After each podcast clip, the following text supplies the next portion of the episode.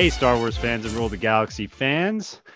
This week it is chapter 171 on Rule of the Galaxy podcast. And tonight it is D Doc, Dave Doc hosting again. I think Joe will be back next week from his lovely trip. We have missed Joe. I'm excited to get him back. I don't know if you guys have heard, but he's done some one on one interviews with Scott Ryfun and Steve Glosson that were recently released that I thought were some excellent episodes of uh, Rule of the Galaxy podcast. So check those out if you haven't heard them. Joe does a very good one on one interview. Um, but tonight we've got the same crew it's been the last three weeks. It's me, Brent, and Alfie, and I'm going to go around the room and see how you guys are doing. Brent, how are you doing? Uh, I'm doing well. So if you're watching the YouTubes, I may be looking off into the distance. Um, that is because the Indianapolis Colts are playing on that Thursday night football. I know we talk football and we get into it. I'm not a huge Colt fan, but at the same time, it's the local it's the local team. So we're from Indianapolis. Um, they were just moving the ball, and I thought the Colts had a shot, and then there was a turnover. So that's where we're sitting right now. So if you watch this and you can time up where we're at, are yeah, you that, you're be- you're a better man than me because well, you are a Falcons fan too, though. So if the mm-hmm. Falcons mm-hmm. were on Thursday Night Football, would you still be on the podcast? That's my question.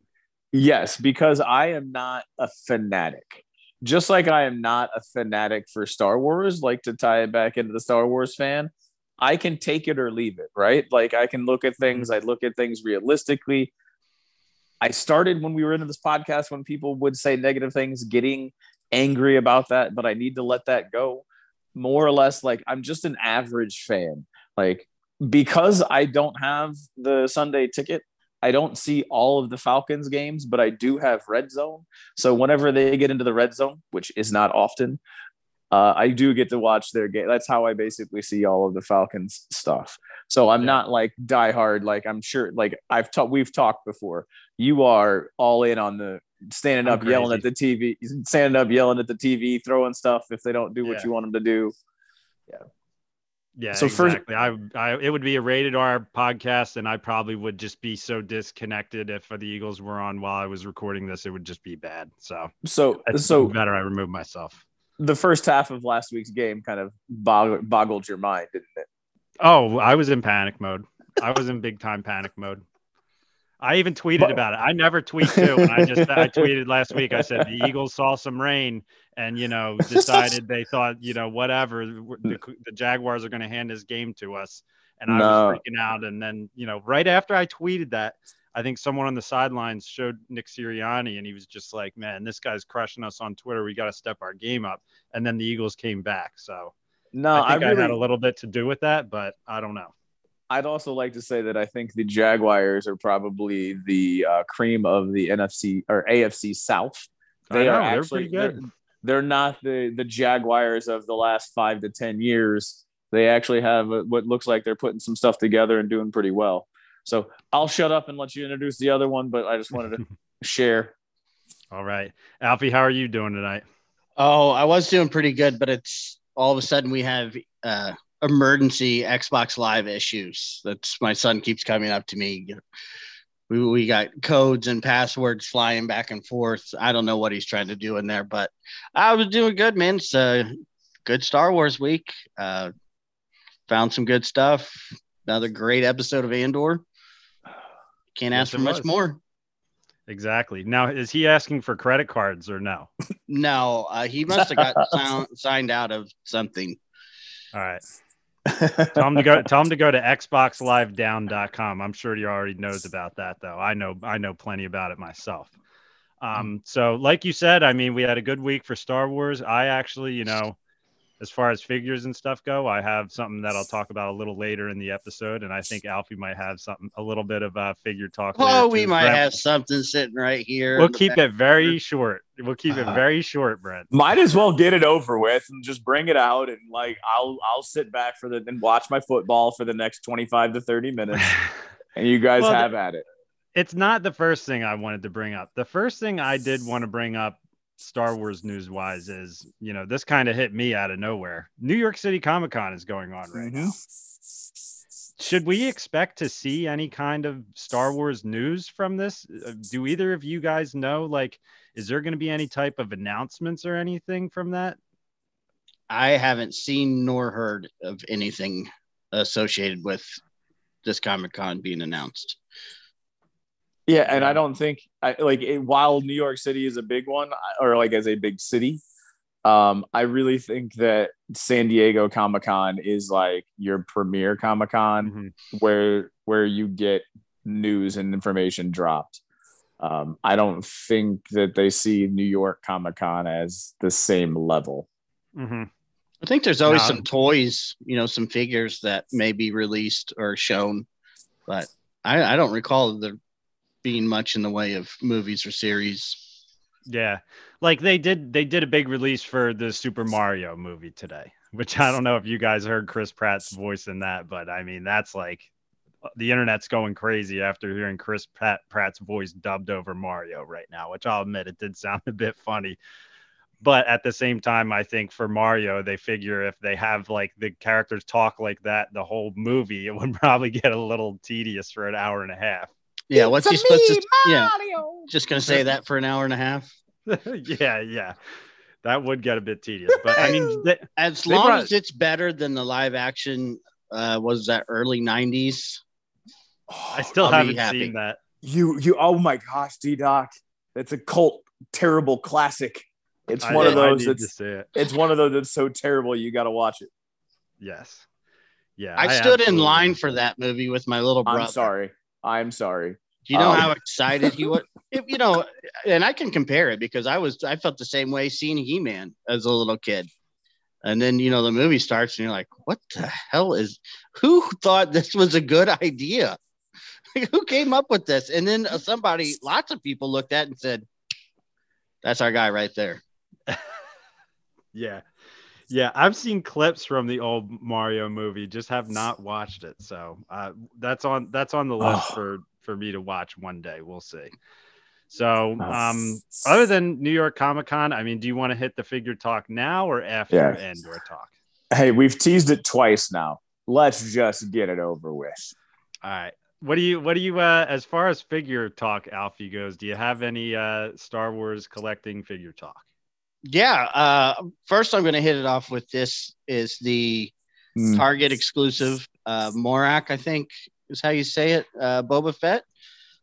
And we're going to expand on this a little bit because it is a great looking figure. I'm not going to bother showing it too much because you can't really see it, but look it up. It's it's a great looking figure. But uh, I'm not really sure why it's seven dollars more expensive than all the other vintage collection figures. yeah, so does that one have any extra special accessories with it or anything? uh, removable helmet and two guns. And uh, it, yeah, it was priced at twenty one dollars, where most of the other ones are thirteen ninety nine. I think maybe fourteen. Yeah. Uh, is it just because we're exclusives are now just going to be much more expensive? I, I don't really what know. going for. And then, uh, you know, this one, there's a story behind it. Uh, this was, I picked up uh, the uh, deluxe vintage Oh, look at that box Fett. art. Yeah, look at that box art. Doesn't it bring back the the Kenner memories of a Oh. kid? Because we all remember what the boxes looked like before we ripped them apart. Uh, I have yet to open this one. I'm really hoping that it's inside with the amount of trouble it took to get this figure. Uh, for those listening, uh, you know I've talked about this before. For maybe just to recap, this was a pre-order that was canceled, then refunded to a gift card that I no longer had, and you know hours on with customer service. I ended up going back for it. It was con- out of stock forever. I just bought a new TV. I got a $25 gift card. It was finally in stock. So, like a year and a half later, I finally got this figure. And like I said, I really hope it's inside and it's not damaged. Show show us that beautiful sticker that they put on the side of the. Uh, I removed box most of it, but uh, you can still see the remnants of the sticker on the side. And then I can't get this part off of the box. That's the Best Oh. Buy order sticker. It's covering up the box art. I know it's a shame, really. It I really mean, you- is. how do I? How am I supposed to see the figure and what the figure should look like with the? Well, there's a little the picture tape. on the back right there. What it what should all be in the box, and yeah, you got this nice action shot on the front. I mean, that's going to be the centerpiece to any collection right there is a cardboard box. Um, and you know, and to go back to the other figure, it, it being six to seven dollars more expensive. This one was probably twelve to fourteen dollars more than most vintage collections, and then just comparing the two, it's got two stormtrooper helmets and some flames that snap into the jetpack. So I guess that's another seven dollars worth of accessories. No, you got to pay the artist for all that box art. Yeah, this I'm- guy, you know, he set up some nice pictures here. It, it really is, honestly, uh, a, a cool looking box. I, I don't have a problem with the box so much as uh, the way we are as fans, and we all know somebody in our circle of Star Wars fans, or we come across them in the stores. You know, somebody's taking the stuff out of this box and putting it back. Yeah, it won't surprise me at all. As No. I've gotten into collecting, I started following some guys who are also into collecting on YouTube, and I saw them talk about stuff that other collectors do in the stores, and I did not believe it.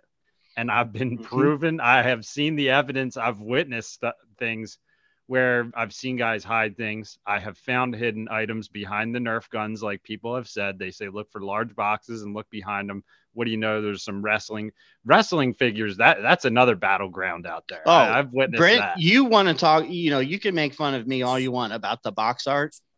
They are in full blown Oh, meltdown on they're wrestling panicking. podcasts right now.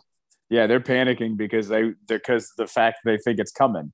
Right? Yeah. It had nothing's happened to them, but they're afraid that the no uh that the no box cover is coming. Right.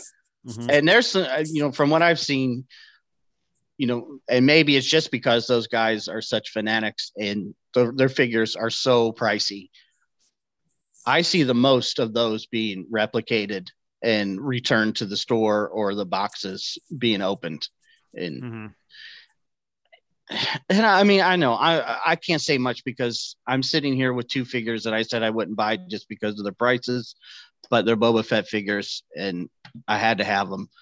But are we really that bad that we'll open a box and then take what's inside? Or you know, you see the pictures of the guys who make the figures out of clay and then take Yeah. them back to the store. I mean, really? It's that Yeah. bad of you know yeah. It, it's been that way, Alfie. It's been that way since we were our eh, since we were six and seven years old. People, any way people can find something that's worth value, they will try to get take advantage. Human nature is trying to take advantage of situations. There are people out there that we're doing. I guarantee we're doing that with with what the slinky. They were taking the slinky and like putting stuff back in and taking the slinky back. I'm like I'm trying to think of things when we were kids that were of the same type, and I guarantee you people were doing that. Now Yeah. it's different because we're older. It's different because we're looking at it because it's a collectible to us, and it reminds us of our childhood, and because we want to try to collect something. And I think there's also that hope that when we do buy it, that it'll appreciate in value like it has over like all the stuff that happened when we were kids. But yeah, like I, I mean, think about if you if you want to go into the figures, I'll go to sneakers, man. I used to work at like the uh like what is it? Buy one get one free shoe carnival. And people would like take their shoes and leave them in the boxes. Now just think about what happens with like these Yeezys that cost like eight hundred dollars. Like Uh, that's a battleground too. people people will do crazy crap. It's true. I just It's can't just like you know put so my good. mind around yeah like buying that figure going home making a clay model of it painting it a little bit putting it back in the box and then taking it back to walmart like i know you can do that because people do it but is it really worth that much of a hassle No, no. How do you sleep at night if you're doing that? I No, mean- Come on. just because I play just because I play the devil's advocate all the time, is it worth it? Hell no. Like I don't so I, I do not subscribe and think that this is but there I mean that could be a hobby for somebody. I don't like I don't know. Yeah, yeah, that, that You know, is their uh, hobby. Yeah, It, it's like the guy we met at uh, ICC, Sleeping Collectibles. I've commented on his videos enough, multiple times, just saying, "Hey, man, you know, I love your stuff. I love your content. Love you finding this stuff." But the thing I really like the most is that you put everything back on the peg that you look at and you don't buy. You know, we we had this conversation this week about uh, D-Doc. You said your your target was stocked, so I looked Yep. on my target was stocked. I went there hours later, and it literally looked like a tornado had hit the Star Wars section.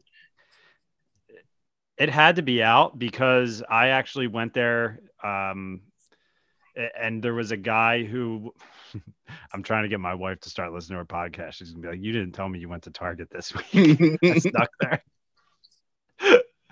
Sorry, it's out. I got her to start watching Andor, and I'm trying to get her to listen to us. Either way, I went to Target. I did not buy anything. Did not buy anything. Don't worry.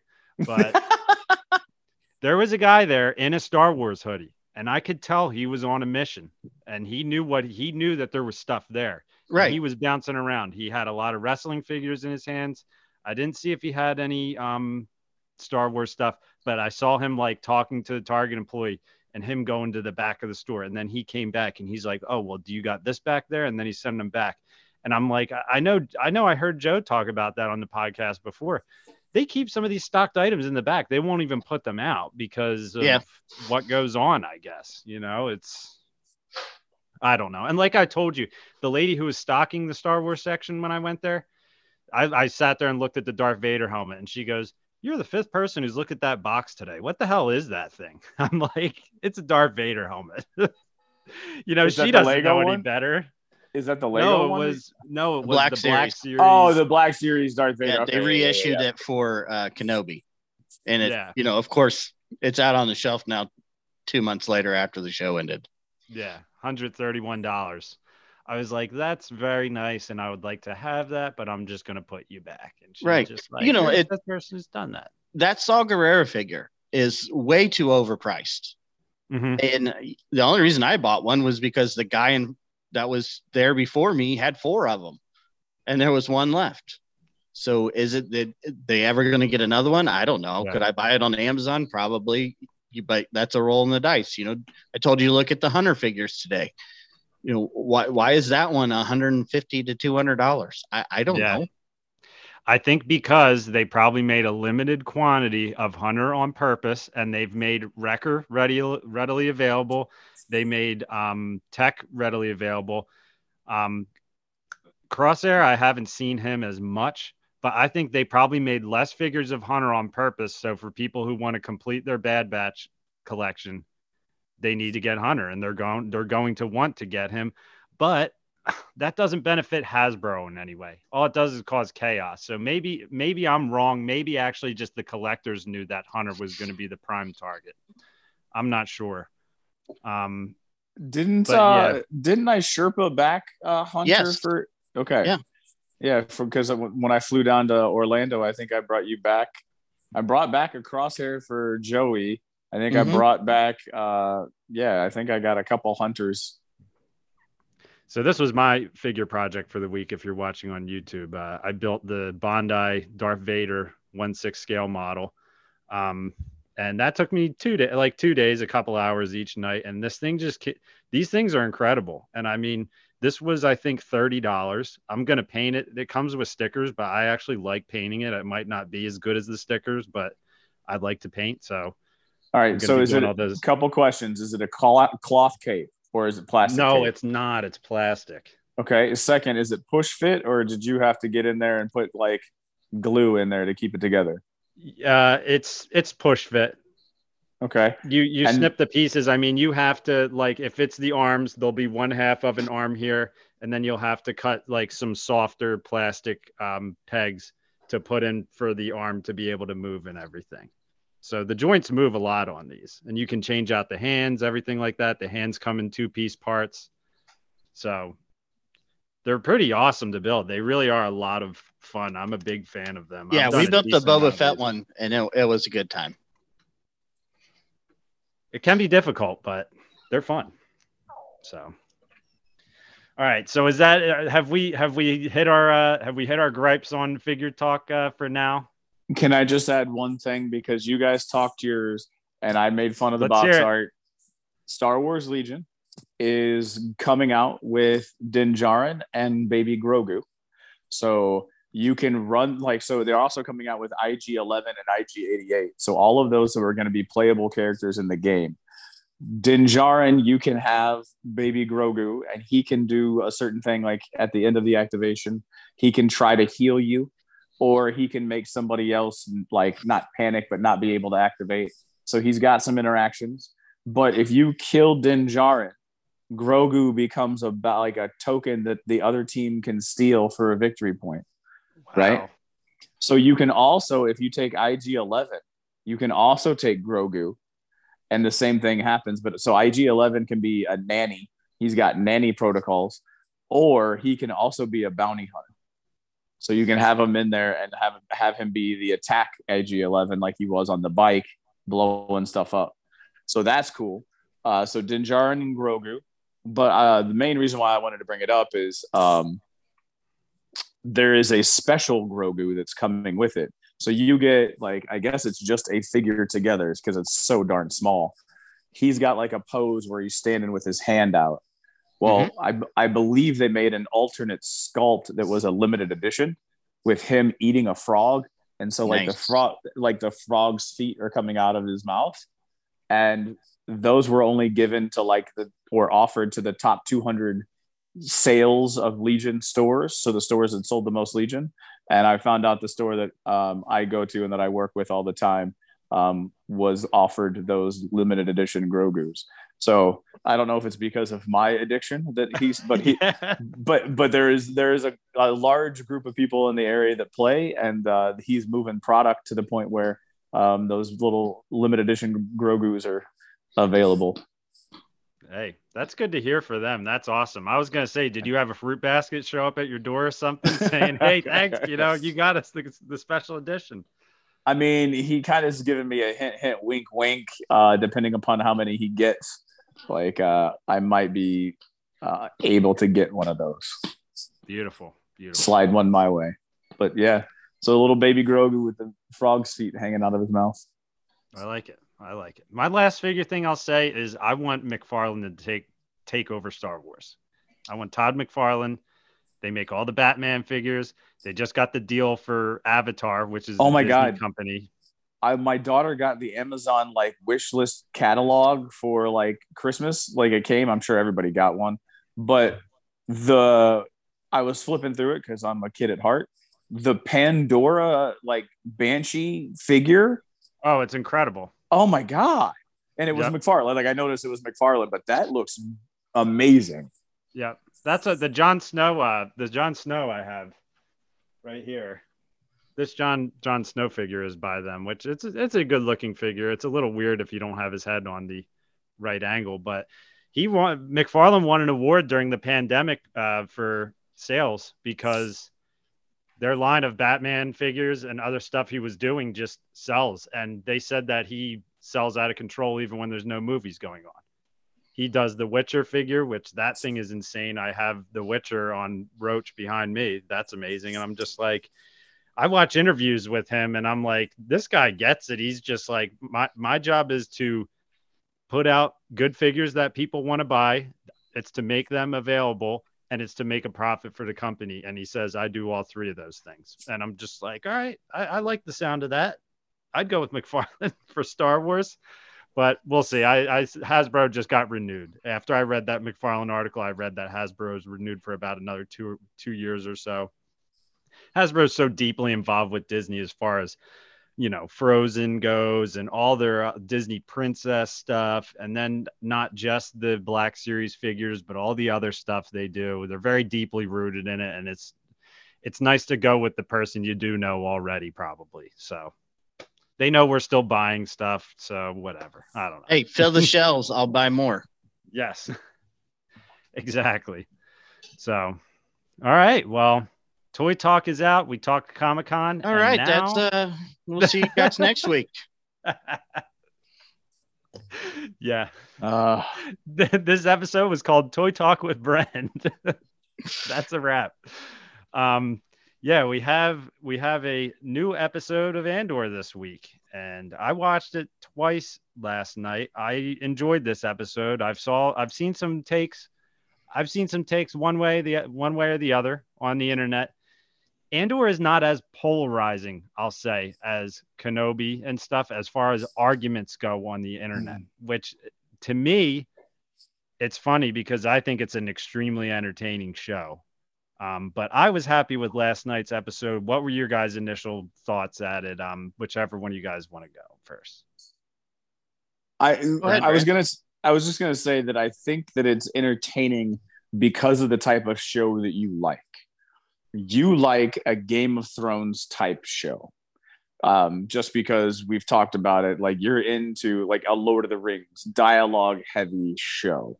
Mm-hmm. Um, I feel like this show is beginning to suffer from what Alfie was talking about with Bad Batch. Let's see some Bad Batchery. Let's like like that is what that is the biggest gripe, right? Like we want action. We want to see type like just a little bit like I mean, we see Tie Fighters, and we'll get to that in a second.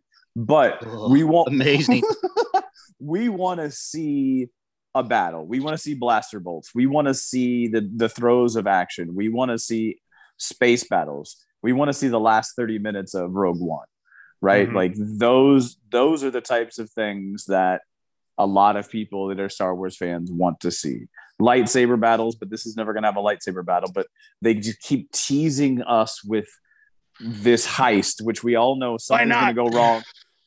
That something's going to go wrong. Something's going to happen. It's not going to go right. Like there's going to be action that happens, and they just keep teasing this and teasing this. So I think that's where the I think that's where the frustration is. Is that the the people are being teased a little too much. I agree. What do you think about it, Alfie?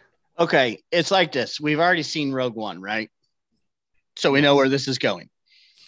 I compare to, and let me just say, anything that sounds like criticism by me, I completely love this show. I've said it a hundred times today. I was on the edge of my seat listening to six people talk in an empty field for almost 40 minutes and nothing happened.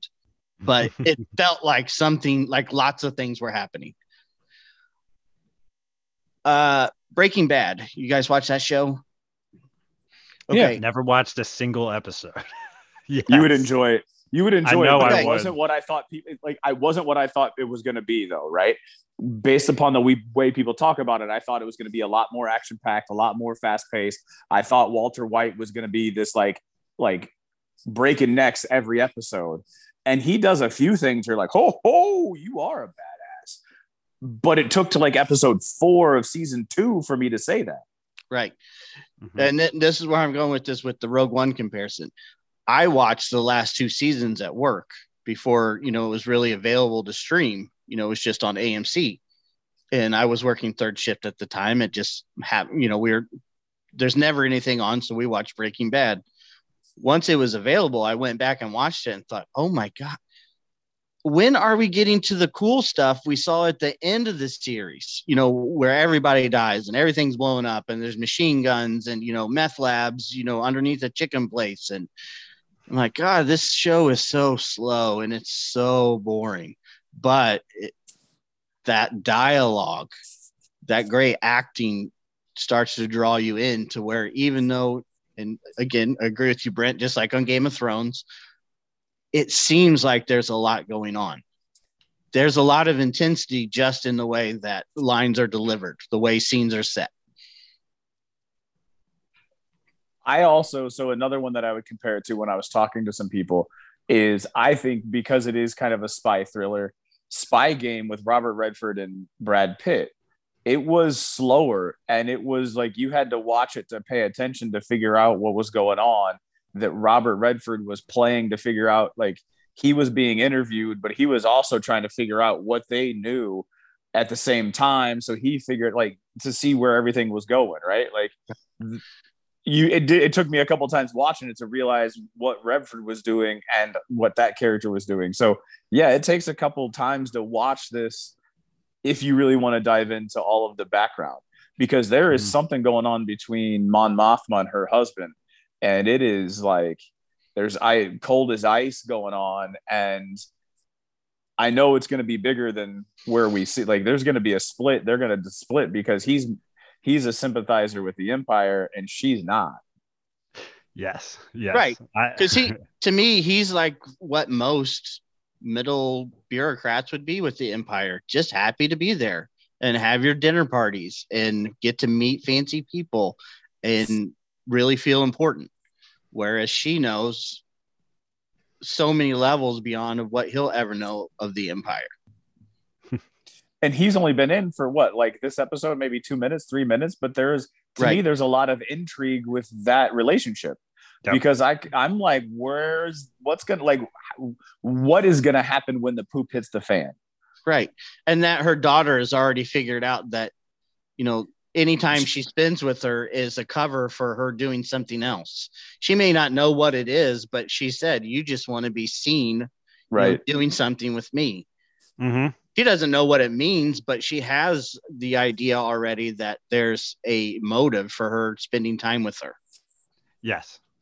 I agree. That's I have I have on my notes here earmuffs if the kids are in the car. I said Mon Mothma's husband and then equals and then dickhead next to it. So that's what I have for Mon Mothma's husband because you can tell that there's a big disconnect between the two of them and it's pretty obvious that he is talking about her to her daughter while she's out of the house and turning her own daughter against her because what did Mon Mothma say in that scene? She said that's hurtful, and she's like, "You you make everything's all, all about you." You know what I mean? But she's dealing with some big time crap right now. Like she's dealing with some stuff, you know. And it seems like her husband might be on the opposite end of what she's trying to do. all right bear with me here All right, now i'm a devil's advocate person. Yeah, from his perspective she's gone all the time. She's not really doing anything with me. She doesn't want to support what i got going on right? So what's go like like why should i support her because she's not really supporting what i got going on right? So so the the opposite perspective could also be true that he's feeling slighted in some ways as well and trying to figure out and i think he's Sure. trying to figure out what she's got going on because why are you spending so much time away or why are you doing Right. this this this and this and you Like, could he- look at it he's feeling he's trying to feel her out you could look at it from this perspective too. You know, she's not buying into the empire stuff, and she's going to be seen as you know a uh, fork in the road to everything. You know, always being against what the empire is. It would be easy for a person like him to say, you know, why? It's so futile. No one supports you. Nothing you do really has any meaning in the Senate because everyone else votes against the way that you know you're pushing. I, I think it's a you know an interesting you know kind of look at you know we we've always seen the high end of the empire, the Vader, the Emperor, the the commanders, the military. What what about just the everyday empire guys who are stuck on planets doing the bureaucracy? You know, what would it be like to be part of the Imperial Senate? Does it actually do anything other than for just show? Yeah. Yeah. And Brent, you're right too, because I, I, I'm catching what you're saying about him feeling slighted because, you know, they're in the car at the one point and, you know, we're jumping around, but whatever. We're, they're in the car at one point towards the end. And I forget what question he asks her, the but driver what's the driver's Yeah. name yeah. And he's just like, take the freeway. He's like, you know, basically like, let's get, let's, let's get home as quick as possible. Right. So either, I, I guess so we can go home and sleep in separate rooms or something. I don't this know. It- it feels that way. night. Yeah. So yeah, that was that was definitely interesting. I mean, we we go back to our our crew. Uh, there was there was a lot different vibes at the camp than last episode. Clem was obviously the new guy at the camp, and now he was getting tested big time in this episode. What's the name of the guy um, who was really going after him this episode? Do you guys know his name off the top of your head? Not off the top Like, of my head. I could look it up. i don't i don't have any The notes in the front of me but i but i would keep the same notes that you said about uh mon mothma's husband mon, mon mothma's husband equals dickhead so i feel like this dude is just like But- yeah. but there is a statement and i think i saw somebody on social media post it like everybody has a rebellion, right? Such Mhm. a good line. Skeen. Everybody has a what's his name? Arvel Skeen. Skeen.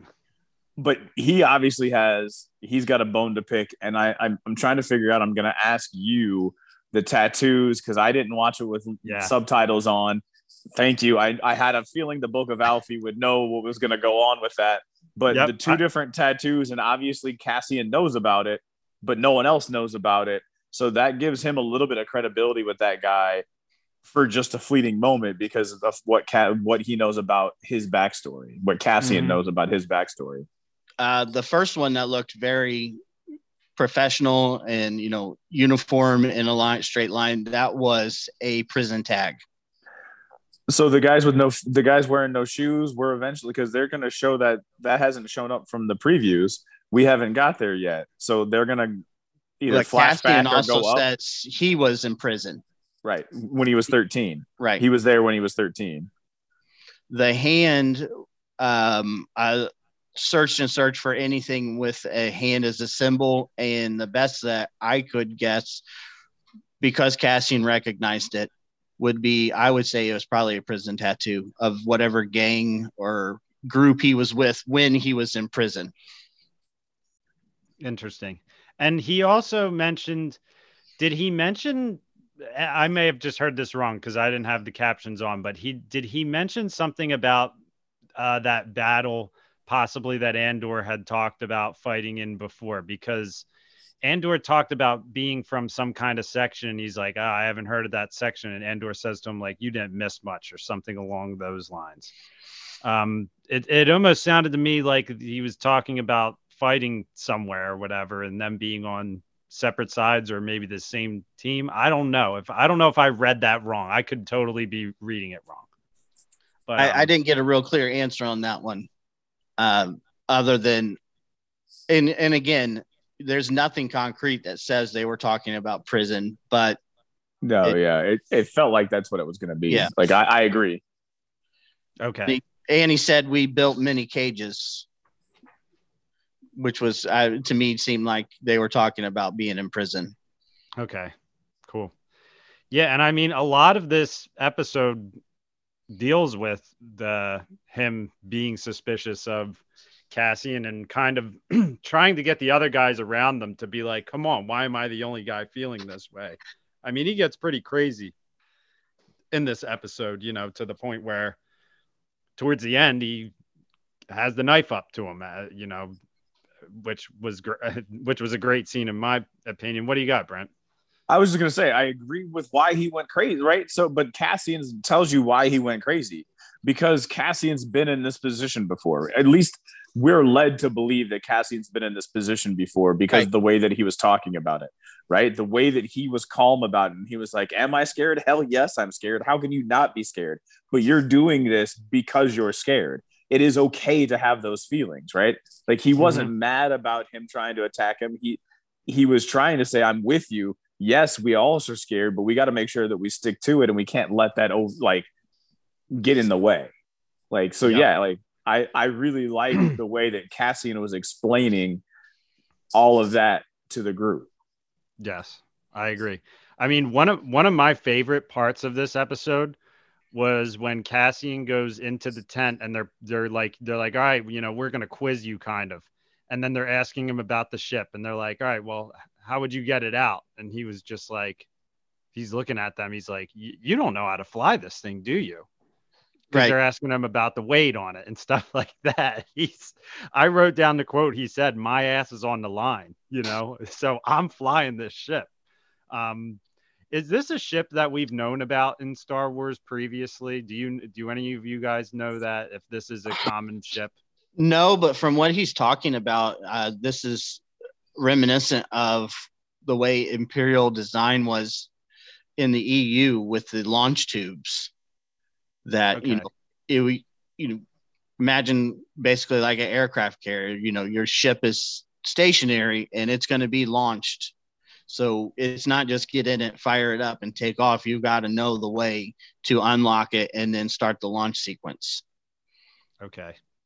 And then they go over the little weight of uh, everything that's inside Right. there, which I'm sure it's been talked about already what what is in this ship is it credits inside that ship or am i is this a Yeah, uh, it's a payroll, is what they're stealing. The imperial payroll.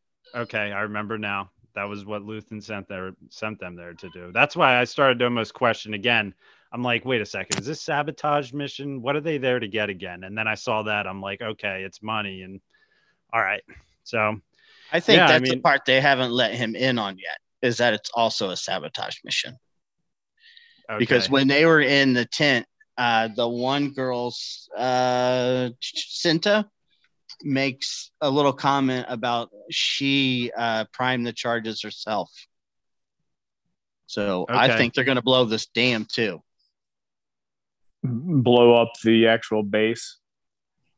Yeah, not so much the base, just the dam that they built to block this sacred river for these people of this planet. See now, uh, th- uh, you have this um, Stonehenge style looking thing in the middle of that dam where they obviously dried it up. I guess. Um, do, are the people going to be worshiping around that when this is happening? If they're going to be blowing the dam, because they're going to be surfing if that's what's happening. I mean, hopefully they're up on the edge. Yeah, I don't know. It doesn't seem like there's very many people left because they said it would just be, you know, a few dozen. Yeah, And, and how uh, about the line that guy said too? When he was just like, "Can you imagine when all of them were here, or whatever?" He's like, "Just that amount, you know, the the smell of that amount, or whatever, you know." Yeah, guy that- when- yeah. It was a it was an imperial guy, right? When they were talking Mhm. about getting time off to go watch the Right. to to watch the show. Yeah, one of them was like, I wonder what that'd smell like. So I'm guessing there's a there's a large bit of like racism and or we're better than you um because we're empire. Yeah, Yeah, they're on. peasants. They're, you know, the, you know, natural people for that world. That would- you would think they would con- always be seen as less than the empire. Which brings me, maybe there is a lot of that because of the way that they treated the Andor group with the TIE fighter, which is my favorite part of the show. Um, Tom Line, you are correct, sir. That was amazing.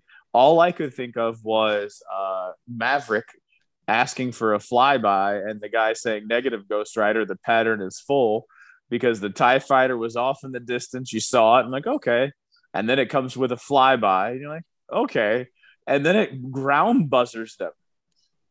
Oh, it was awesome. Yeah, you know, the one thing I didn't like about this scene, and you know, I'm just gonna say it, uh, you know, the actors all acted, you know, reacted to the TIE fighter, but the sheep didn't. And that just really took me out of the moment. Those fake sheep, they you know, not at all. Didn't even move.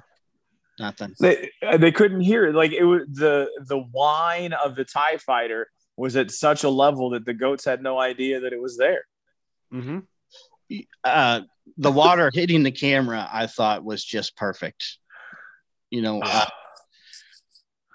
we we get so used to in Star Wars seeing the stormtroopers and Tie fighters as being uh, just hindrances to our heroes, and this really makes you see why Cassian was so worried about the Tie fighters in this plan how dangerous they actually would be to somebody who has nothing to fight back against them with. And it sounds like this thing's a freighter with no defenses. And then you're gonna have Right. a TIE TIE fighter come at you and attack ship.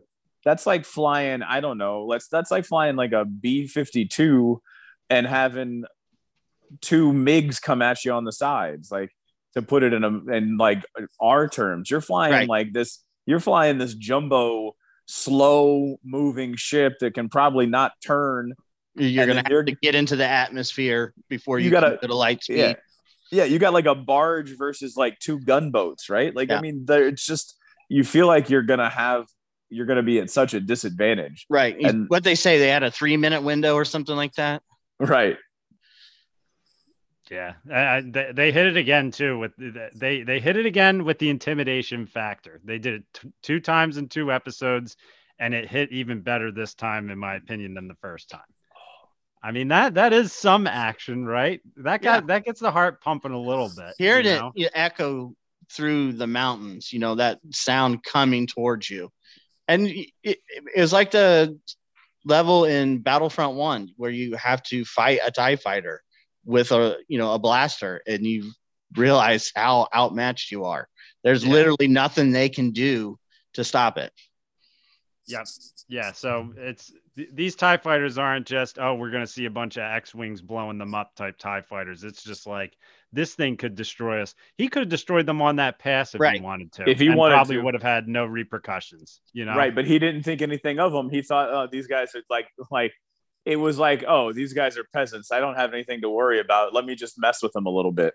Exactly. Yeah. So he was Go still scare the shit uh, out of some locals. Yes. there you go. That's the way Yeah. to say it. That's the way to say it. That's exactly Oh. what he was doing. Oh man, that crop dust though was amazing. So yes, Tom Line, I saw that on social media, and yes, uh, that was an, the, my favorite part by far of this show, Now, of this episode. my favorite part of this episode is when they go back to is it Fest, Cassian's planet, Yes. and the Yes, Imperials are taking over. As they're talking to each other about setting up their, you know, command center in this hotel, behind the two officers, you can see two guys pushing what looks like um, uh, one of the luggage carts from a hotel, and there's actually white Imperial uniforms in plastic hanging on it. No way. I did Yeah. not see that. Yeah. Go back that and watch it. conversation, that conversation was funny too. I mean, they're they're like, all right, let's set up camp here. You know, some stuff might be going on. And, you know, I, I think that officer who's there knows that Dedra was right, but he wants to get some credit for it. So yeah, they're they're gonna set up a nice little hotel there and he's got his buddy there too. I don't I don't know if uh, he's going to be a main character alongside him now, but uh, they're definitely setting up shop and going to start digging into what's going on, what happened at that planet, or what's going on even deeper there. So, all right. After Yeah. that, Solo speeder bike was also in that scene that the um, Imperial Trooper is on in Solo when they're having their little speeder chase. It was in Mhm. the background. I, I always like to pick up on, you know, see little things like that pop back up into the story. yeah. Yeah, and um, that was all we really saw from that planet, right? Was just really them setting up shop Mhm. there, and then that was just our only clip there. yeah, right? it was just a just a little quick snippet. hmm And then I they remember. jumped right over to Dedra juicing, juicing with her buddy there, staying up late night to try to find some more stuff. Some Imperial grade meth. He gives him some like he gives me like these like I, the sunken eyes in there give Yeah. me like this Tarkin vibe. I don't like. There's like a Tarkin vibe to him. It's not necessarily that he is Tarkin, but there's just this like, and it, and it's really the the distinguishing characteristic is those sunken dark eyes. It- That, I like- think it's the ISB kind of look. I don't know. It, it, it's like a, a different kind of evil look to them. You know, with the they always have that kind of pale look, sunken eyes, like you know they they just devote themselves the to high, the strong, strong cheek cheekbones. Yeah, man, it's there's just something about his look, and he is below her, right? So he's not Right. even like he's he's not even at the higher ranks. It's and he's the one that sees it, like he sees it and tries to talk her into continuing the look because they both see a pattern. And Right. I, another line that I think was really great is like it's too coincidental or it's too It's too, Too random. random. random, too random to not be uh, in, in on purpose or something like that. Yeah, like Mhm. uh, I, I it was a line from Silence of the Lambs. Uh, Hannibal Lecter says the same thing. Doesn't this look like someone trying to be random rather than it's actually random? But um, Yep. And if you listen to them talk about their work and how devoted they are and the amount of time that they have to spend on it, I think you can kind of see where that look comes from. You know, the hours and hours poring over files and looking at computer screens, uh, doing drugs to keep yourself focused. Yeah, I mean the they night. they took those pills and she took a sip out of her Star Wars Yeti.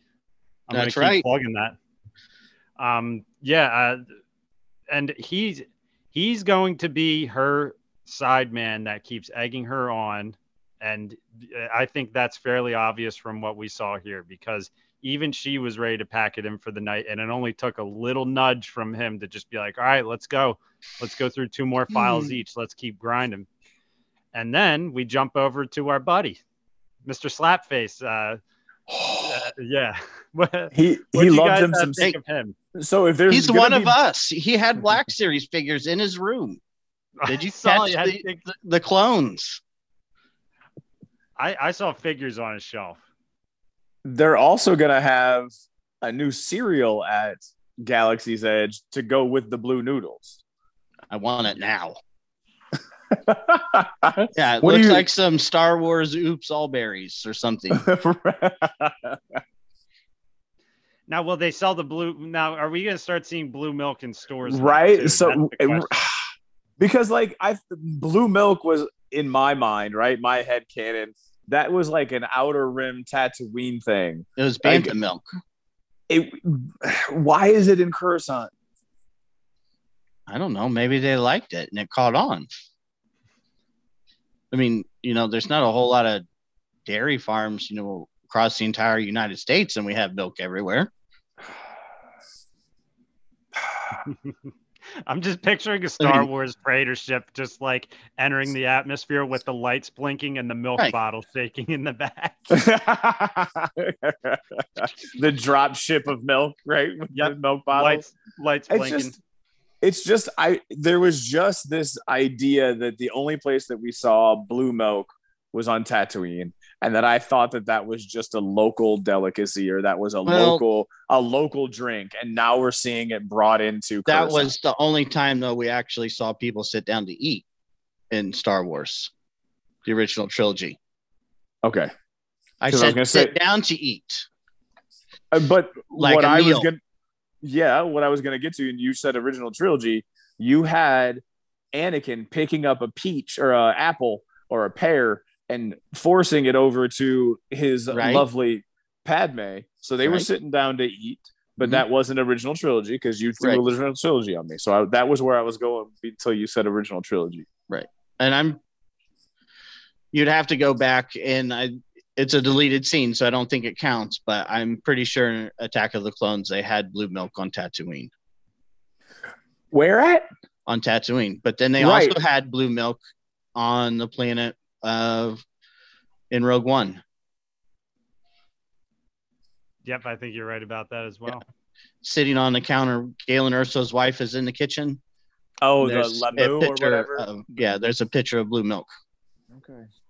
I'd have to go back and look at it. I, I I trust the book of Alfie, but It's I there was just do you have to understand, and I'm sure there's somebody out there that also agrees with me that in their head canon, we don't I, I thought it was just a Tatooine drink and it was just something that they used right in because it was originally said that it was Bantha milk so i agree with you that it should only be on tatooine but it's also at galaxy's edge and it comes in green too right, and then it'll, Yeah. well, the green is a different milk, right? And so that is just right on it comes from space walruses or whatever right. It's the nipples of a space walrus, and that's just on Ahch-To. and you And know what you- really grinds my gears about that is you have to buy both of them to get both of the cups That's great. Just go to And bed. there's one there's one thing that I don't want to miss too, and we'll come right back to Blue Milk Boy. Um Deidre, did you hear Jakku dropped? Uh, did you hear them drop Jakku Yes. during that conversation?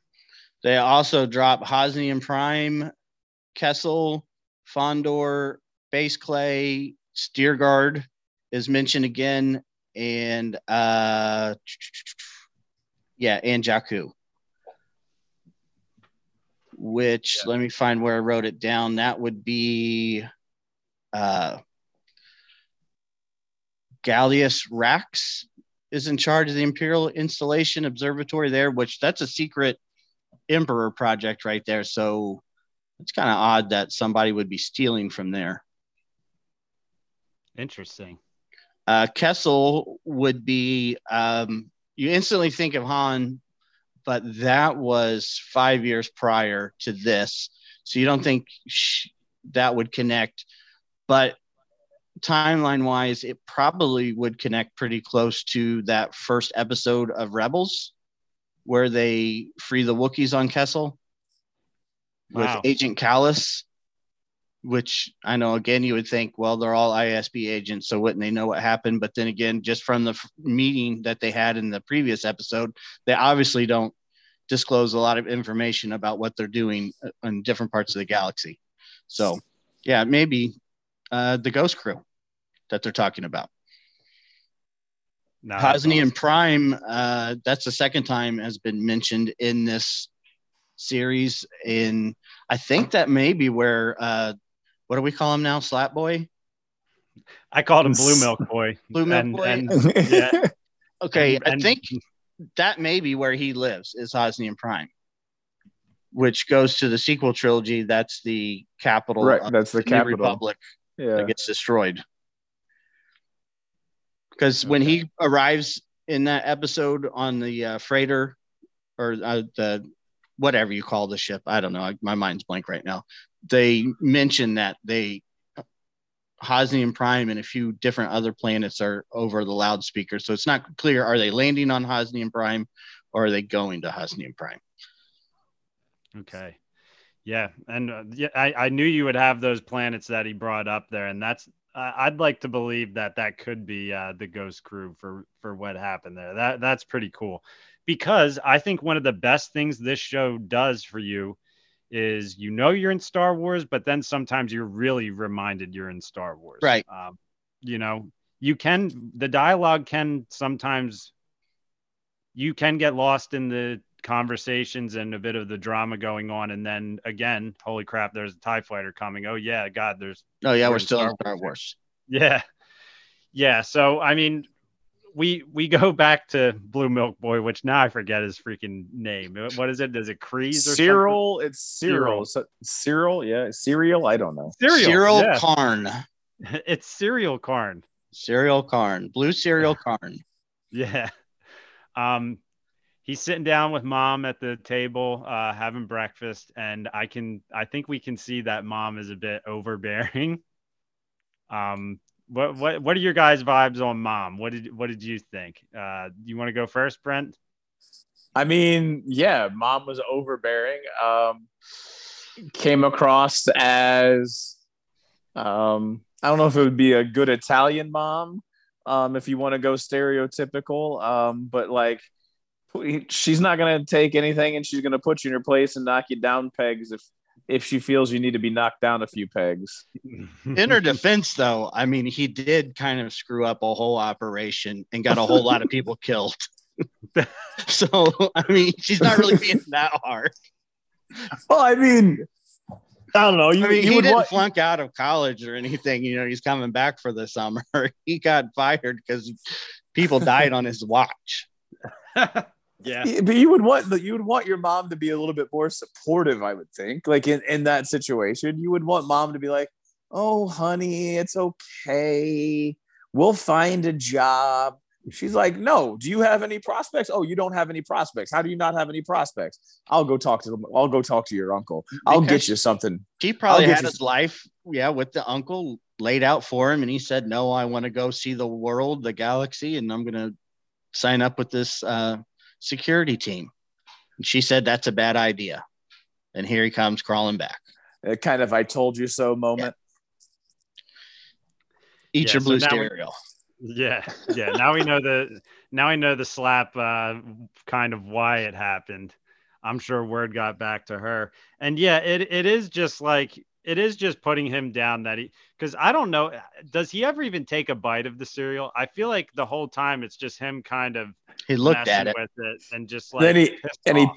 he picked up one of them and started kind of rolling it between his thumb and his forefinger and they zoomed in on the on what it actually looked like but yeah like it's one of those that's just like he is pissed off at himself he is in he is in a deep depression and self-loathing he thought he was going to have this big come up and it blew up in his face and he's got to go home to mom and i will say from my perspective the fact that if I ever had to go home and live with my mom and dad after I had established myself to go back to live with mom and dad, there's a part of me that would feel like like internally as a failure. And like that's like I gotta feel like that's where he's at, and I can kind of sympathize with that feeling that he's having. Mm-hmm. I agree.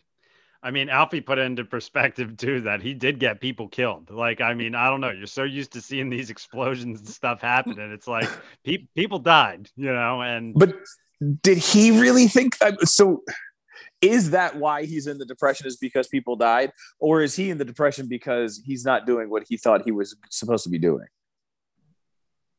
He's in think- depression because he bought into the job. I mean, he tailored his uniform. he went above his superior and said, No, we have rules and laws that must be followed. And even though you said no to leave it be, I'm going to ensure that someone answers for these crimes. And he And- went and he screwed up big time. But he still thinks that somebody needs. But in his mind, though, right? I'm trying to put myself in that character's mind. In his mind, he still thinks that somebody needs to pay for these crimes. Oh, yeah, I he agree does with 100%. He's got to find a way to make that person pay. Right. So this whole time, he's like, like, how can I get there? What can I Right. do? How It's can I not his find fault this? at all in his mind. Right. yeah, he just chose the wrong dude to go after, pretty much, as we could see what happened those episodes. And I mean, the last uh, shot we see of him is him holding that hollow uh, puck of um, Cassian. Again, I mean, he's obviously obsessed and wants to get to him. So, um, hopefully, that doesn't get sent out uh, to certain areas while Cassian's going to do a raid on an Imperial base. You know, hopefully, he doesn't meet up with Dedra and say, "Yeah, this was the dude. This is his face. This is what he looks like." You know, so. But Cassian did shave, or no, he he has a clean shaven face in that hologram actually, so he's screwed. He should have kept the beard. Um, What what if And- he goes to the flip side and joins the rebellion to get back at Cassian? Wouldn't that be a more interesting story? It's not gonna happen. No, it's not going to happen. But I think it would be a more interesting story if his uncle hooks him up with the family business that is running arms or something for the Oh. rebellion. It, it, if his uncle is Luthen, oh my god, could you I imagine didn't think that? I didn't I didn't think about it until you just said that. What if Right. his uncle is Luthen? Now that would be interesting, but I doubt that. I, Yeah, I putting them highly- together on you know the next heist and getting them in that moment where he's got Uh. a chance to gun smoke Cassian. Gunsmoke. Love that term. Oh man. We need Gunsmoke brought up at least once an episode. All right. So, speaking of gun smoking, uh, and the guy, the guy with all the tattoos from the prison colonies, he rips the Kyber off of Cassian, and he calls it Sky Kyber. Mhm. Now, I need details because I am not the Book of Alfie. So, what does he mean when he calls it Sky Kyber? Like, I really held on to that word Sky Kyber. Yep. Well, let's find out. I I can't answer that. Uh, there has to Yeah. be a meeting for it. Yeah, and you can tell color wise that it does have a bit of white mixed into that blue color on it. So Well, uh, the first. I'm sorry to cut you off, but the first yeah, thing that pops up said this Star Wars just introduced a new kind of kyber crystal. So Ah. I'm not seeing. Was that a Wikipedia Yeah, I'm not seeing that having been or mentioned before. Wikipedia? yeah. Well, I was thinking because the like I was I was read something the Rakatan, right? So Mhm. he was talking about the Rakatan. So I was thinking that Yeah, there was some connection to the racket, like this Sky Kyber had some connection to the Rakatan and their like passion for sky, their passion It for is air. a Kuati signet which represented the uprising against the Rakatan. oh, they were taking the Rakatan out. Yes. Ah, okay. the Rakatan controlled the entire galaxy very ruthlessly. And the Kuati, I, I can't remember if it's shipyards. Anyway, was a central planet in the core. Okay, so did they reference that in anything else? The Kuati, because Kuati sounds like it's been referenced somewhere in Star Wars, Uh, the other Knights than of the Old show. Republic. Other than that, but her, I feel like Kuati's been mentioned in a different That show. is, isn't it a name for a, a hyperdrive? Something Could to be. do with ships. Okay. Hyper, Kuati and Hyperdrive being together sounds very familiar to me. I couldn't tell you where, but it just sounds right. I don't know. But after that, I mean, we pretty much have Cassian say, "I'm being paid," which we talked about, which I I loved that part because he just can't deal with he he- he doesn't. He's like, you know what? I'm going to do my best job for you guys. I'm sick of you thinking I'm not. I need to I need to know that I don't have to worry about you so I can do my best job. So you need to chill the hell out. I'm going to, but yeah, I'm getting paid for this stuff too, by the way. And it's it's interesting because that's such a new concept for them to hear of a paid, you know, I Operative. yeah, operative. I was even going to say bounty almost. He's like it's similar to that. Uh, you know, as far as the rebels go, they're like for them it's probably like a holy crap, we're getting funded. Like this is big time what we're doing here. I, I think. but then also we get his apology to Andor, which I liked.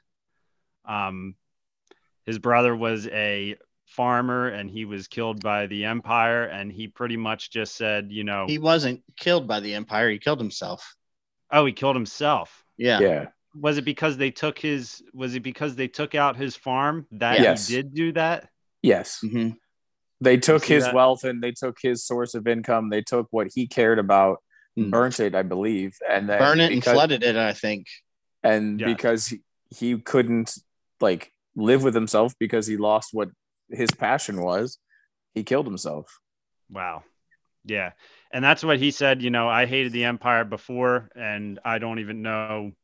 He said, I don't even know how to describe what I feel towards them now. Basically, meaning like, you know, I just, he's crazed towards them, essentially. Yeah. Right. Is very, you know, very similar to like Luke Skywalker. Um, you know, he, he tells Ben Kenobi, you know, I hate the Empire just as much as anybody else, but what can I do about it? It's not till he comes back to the homestead and his aunt and uncle are dead and everything's burnt that he makes the decision. Yeah, I'm going to go with Ben and see what I can do. I'm going to do something. Brent, Brent's not uh, jiving with that. Uh, No, it was more. it was more like he does say that he hates the Empire, but at the same time, didn't he want to go to the Imperial Academy? Right. But the Imperial Academy, you would think, is, I mean, it's pretty much his only ticket off of Tatooine. Right. Yeah. That's why he wanted to do it was to get out. Like he that that was Right. his ticket out. Yeah, it's like I yeah, it's like think of any big business, you know, it's like uh any any big company where you're just like, yeah, I hate them, but they're offering good money, so I'm going to go I'm going to go do what I got to do, you know. Um so I thought that was interesting and then we also found out the story behind uh I I'm not sure what rank he is, but the guy who was in the mud trooper um gear who's working on the empire side we found out his backstory as well because Cassian was like, "All right, it's my turn now. You know, why is he helping us?" And what could you guys refresh me on what his story was again? Was it he had a- his he had a wife was girlfriend? his He wife. was- his wife. He fell in love with a local, and then she was killed by the Mhm, okay. Empire. okay, And so, so what I like is yes, you're getting the backstories, but it goes back to that quote that I said. Everybody has a rebellion, which is why I love Rebels, which is why I like Rogue One, because I like and because I want to see how the rebellion formed. Because everybody has a reason to be there. Mhm. like the the crazy smart uh nerdy dude some backstory had to be that he was some sort of technician and something happened and he he found out that they were building this type of thing as a weapon and he couldn't do it anymore um the one chick who was more of like the medical person there's got to be she saw some sort of attacks on kids or something like some sort of nursing situation is what i'm envisioning based upon what she's shown so far in the movie or in the show. Like everybody has a, a reason for the rebellion, and it's just trying to figure out their why. But Right. then there's another cell on a different planet that has another reason to rebel. Like we're gonna go to Ferrix, right? Ferrix is where wherever Cassian was. We still have Bix and his friend and uh, all of the people that supported Cassian who are going to be under rebel oppression or sorry, imperial oppression. They're going to start their own little band to try to rebel against. They, they have to, right? That, at least that's what I feel is that's where we're going to once that oppression comes, Cassian will either try to go back to help them or they're going to create a rebellion and Cassian's going to find out about it and they're going to kind of link up and they're going to slowly like build these little small cells together. Right. Just mm-hmm. like, you know, the Ghost Crew. And, Right. you know, they, they had all their things that happened on Lothal, but then they each had a personal story with the Empire. And you know that's what has always made the rebellion interesting is that everyone has just a little story. You know, it not everybody lost somebody, but there's some point where the oppression of the empire was just too much that turned them from j- just living with but disliking to I'm going to fight against. Yep. And and then another one of my favorite parts of this episode, and pretty much, I mean, uh, I'm not sure what else there is to it really, but I loved when Cassian called out whether everybody was left-handed or right-handed when they were practicing Right. walking. No, so here's the deal. I feel like by doing that, he was telling them that he is way more observant than they Right. thought he was. That he could Yeah. actually pick up and perceive a lot of shit that they didn't even realize they were giving away. Right. And I think it was one of those things either to prove his worth or to be, to say like, look, I know what I'm doing. It was, and as they were testing him, like I'm sure he could tell them a lot more stuff about it too. So, like Cassian's been trained pretty solidly to get to this point. Um, Mhm. And Luthen, while he is nervous about it, I think made the right choice in getting Cassian into this crew. Yes.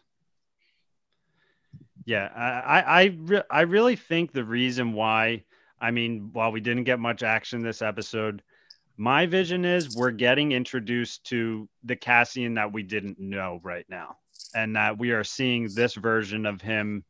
Um, he's still a little bit green, but he also knows what the hell he's doing as far as tactics go. But as far as rebellion goes, this is all new to him. And I think my prediction, I think, you know, money wise, I don't think he's going to care too much about the money when all is said and done. I think he's, I think this is what's going to possibly dedicate him to the cause. Uh, we'll see. Um, d- d- do I have any points that I missed on this episode that uh, you guys want to bring up? The only thing I want to throw, go ahead, Alfie. I'll let you.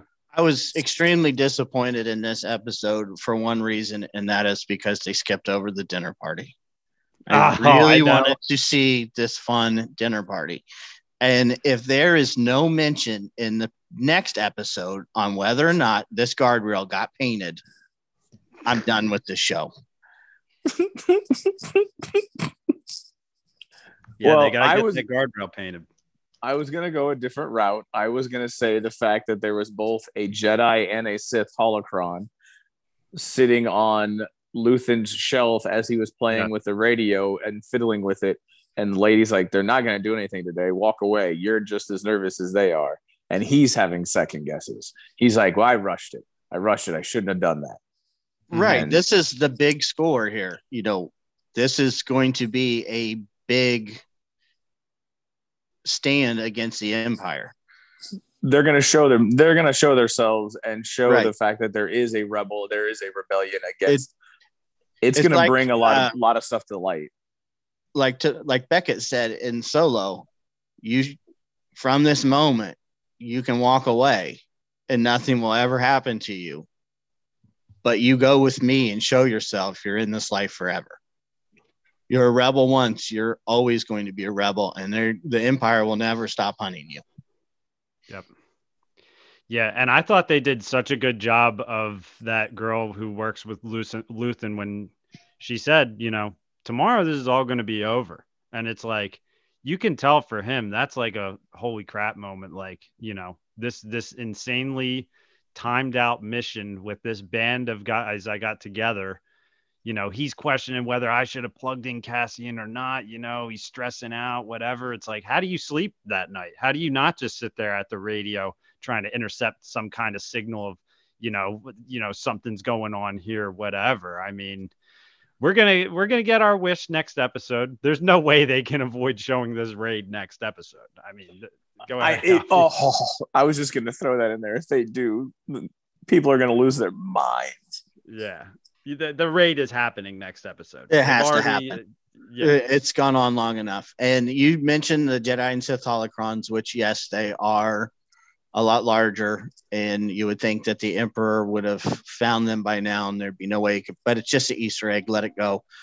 There is another shot, uh, a very wide shot of his store, and you can see the whip in the carbonite. Indiana Jones's whip a lot better. You can also see the one next to it is the golden idol from Raiders of the Lost Ark, and then there's a third one that's his boots. Well, so that I also awesome. saw I also saw a picture, and it wasn't the golden idol, but it was like the egg shaped thing. The from, Sankara stones from Temple of Doom. They're right next to right. the um the holocrons. holocrons. Somebody right. threw that on social media. I cannot claim that I knew that or saw that. I didn't see it. I, I, saw, the post on social media on the previous episode. But um, yeah, they were a lot more visible in this one. The, it, the shot lingered right on those stones. Yeah. And now, yeah, Go ahead, Alfie. Seeing all of that, all four MacGuffins from Indiana Jones have been in Star Wars now. I'm kind of anxious to see the fifth movie and go back and see if we've already seen what's going to be the MacGuffin in the fifth film. I think that'd be pretty cool that it for it to have already been out. That would be awesome. The, the best There's no Easter eggs in fan service. Yep. Done. The, the best part about the Lego Indiana Jones game, which I play with my little guy too, it's just as good as the original Star Wars. It's an older game, but it's just fun. The first level, when Indy, uh, you know, is running from the ball and everything, um, he goes to hand them the uh, statue that he gets, and he's trying to pawn off um, a Lego C3PO head in it. So mm-hmm. there's definitely a lot of Star Wars shout outs in the Lego Indiana Jones game. So right. I love seeing that dynamic. I actually, me and my wife have been on an Indiana Jones kick, and uh, just for fun, because she's a big Indiana Jones fan, I said, Who's more of an iconic character, would you say, Han Solo or Indiana Jones? and she's just like, she was like, freak out, Indiana Jones. Why would you even ask me that? That was her response to but it. But aren't they the same kind of character? I, would say no, so. because I'd, Indiana Jones is a college professor.